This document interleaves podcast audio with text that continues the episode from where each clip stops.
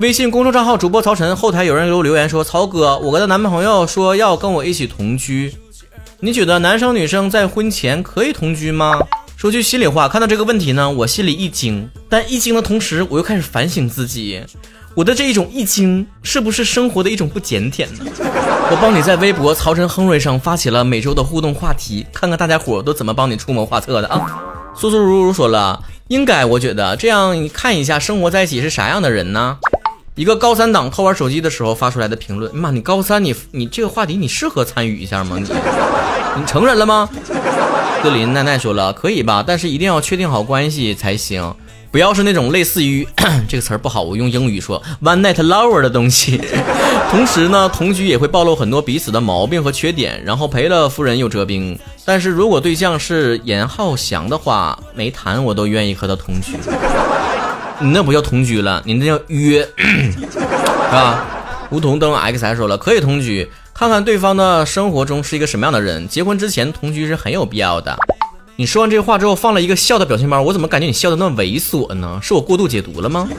史上最帅陈哲远说了，这种话题我表示一时半会还轮不到我回答，我还小，对我还小，什么什么小，什么小哪儿小？Y H B 波说了，我没有对象，我也不会谈恋爱。Because nobody love you。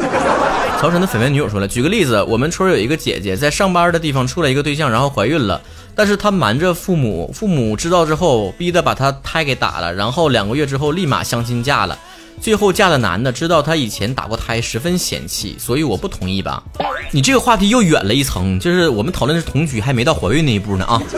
一级小怪 G 说了，该试试，因为那有可能是生活在一辈子的人呢。人品只要在生活在一起的细节才能够暴露，也是为了结婚做准备嘛。试婚同居在一起之后才知道究竟该不该结婚。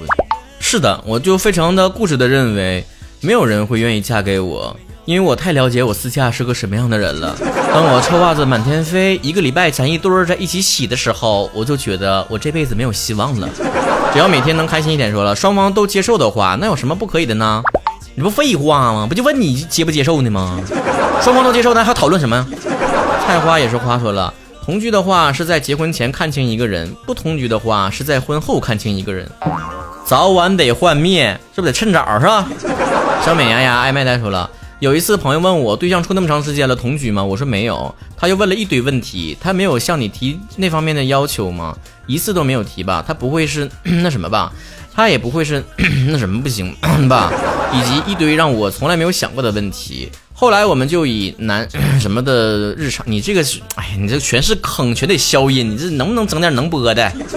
细心观察了之后，结论是他不仅是直的，而且是个很好的男友。有的时候女生也是蛮奇怪的，如果男生经常提出那种要求呢，你会觉得哈，男人果然是下半身思考的动物。如果他不提这种要求，又会想，他不正常吧？他不是真男人吧？修幻现在大吉说了，应该同居呢，发现相互之间呢并不合适，分手了，总比结了婚之后发现不合适离了婚要强吧？你知道现在离婚你还挺费事儿、费时间啥的。园子说了，现在还有不同居的吗？现在咋没有？现在多啥呀？星空气空气说了，必须同居啊，能省一半房租呢。你不会找个室友啊？哈哈，一七五五说了，一个人住多爽啊，两个人矛盾太多了，还要彼此忍让，坚决不同居。或许可以换一个思路，结婚不同居，生两个孩子分别养，你一个我一个。朋友，结婚不太适合你，你或许会换个思路，弄一个什么重金求子之类的，听起来不太像是情侣关系。就一般普通的男女生朋友都没有那么外道的。莫九小团子说了，同居是相互了解，毕竟不住在一起就有好多东西看不到的，但是不意味着就要做什么，相互尊重也是 OK 的。你说那个不意味做什么的那个做什么，是我想的那个做什么吗？艾薇千不艺说了，感觉随便吧，两个人商量呗，跟别人没啥关系。男生是不是都愿意婚前同居啊？反正我是愿意。我比曹哥帅爸爸说的，当然应该了，不深入了解怎么敢结婚呢？要多深入的了解呢？Doctor Rapper 说了，双方都愿意的话，OK；有一方不愿意就不要勉强了。但是同居的话，确实能够体现各方面双方在鸡毛蒜皮的事情的态度。是的，本以为他会给你整个世界，结果就是你拉屎的时候让他递个手指，他就嫌你臭。晚起的虫二十一说了，看自己观念吧，感情到了啥都行，感情不到说啥也不行。拉文小黄人说了，对比父母那一代和我自己的经历，我非常支持，很多三观都是在亲密关系中体现的。不是说认识了、聊天了、约会了好几年就能看得出来，日常的互动、出现问题的解决方法，这些生活在一起的点点滴滴，都能够让自己更清楚地感受到这个人是否适合，这也是对未来婚姻生活的负责任吧。你这么说还提醒了我，你说两个人如果一直不同居，一直约会的形式，永远都保持着对对方的那种神秘感和不幻灭的情绪，是不是两个人就永远可以一辈子就是热恋？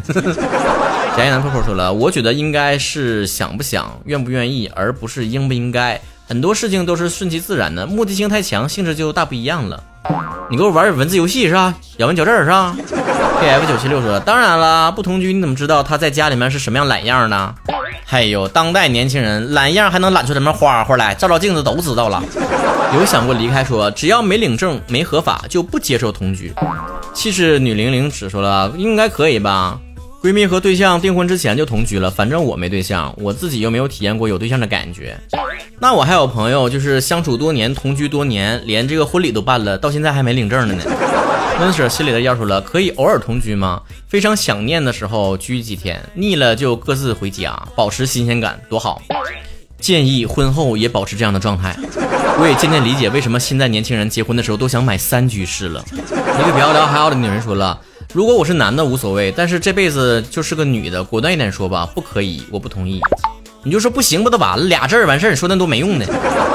张凯什么玩意儿？你这名太长了啊！说了为什么要同居？跟谁同居？独居它不香吗？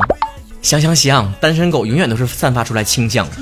今天没带钱说了，女性同胞们要慎重了，万一同居的没成，以后遇到一个思想保守的，可就遭殃了。